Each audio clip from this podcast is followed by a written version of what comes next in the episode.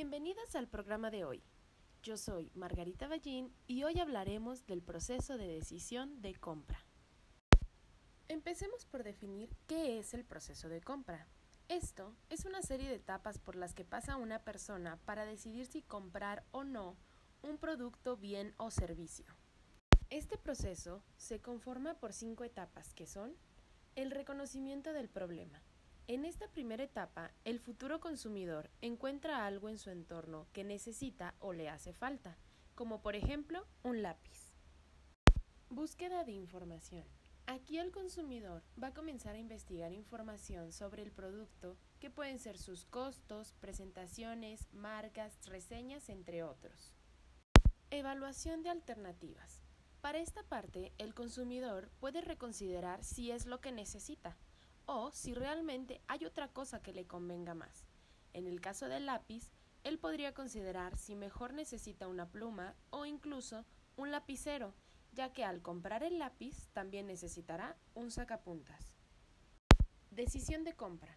Después de analizar sus alternativas y todos los aspectos, es el momento de decidir si va a comprar el producto o cuál va a comprar. Comportamiento post-compra.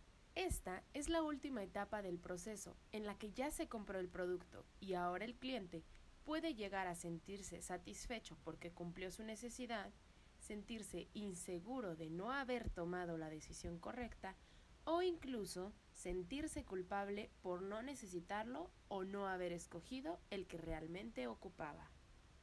Los procesos de compra también se clasifican en tres tipos que son extendida, limitada y rutinaria.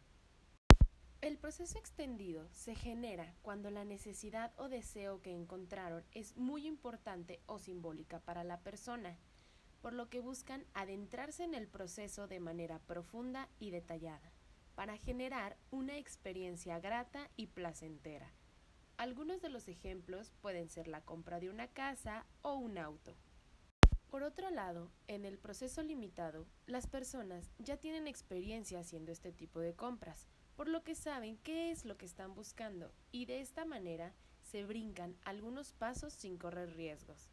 En estos casos podemos encontrar la compra de ropa o zapatos en las que ya sabemos qué estilo, qué colores y tallas buscamos, por lo que solemos acudir a nuestras tiendas o marcas habituales.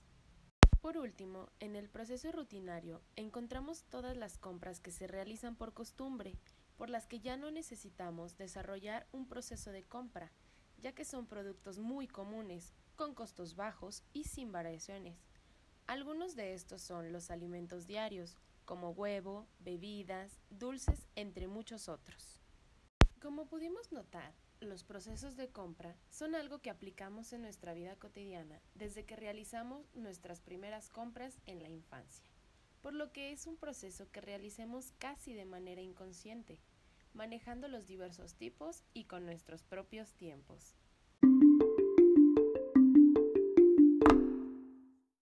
Y dime, ¿alguna vez te habías dado cuenta de cómo realizas tu proceso de compra?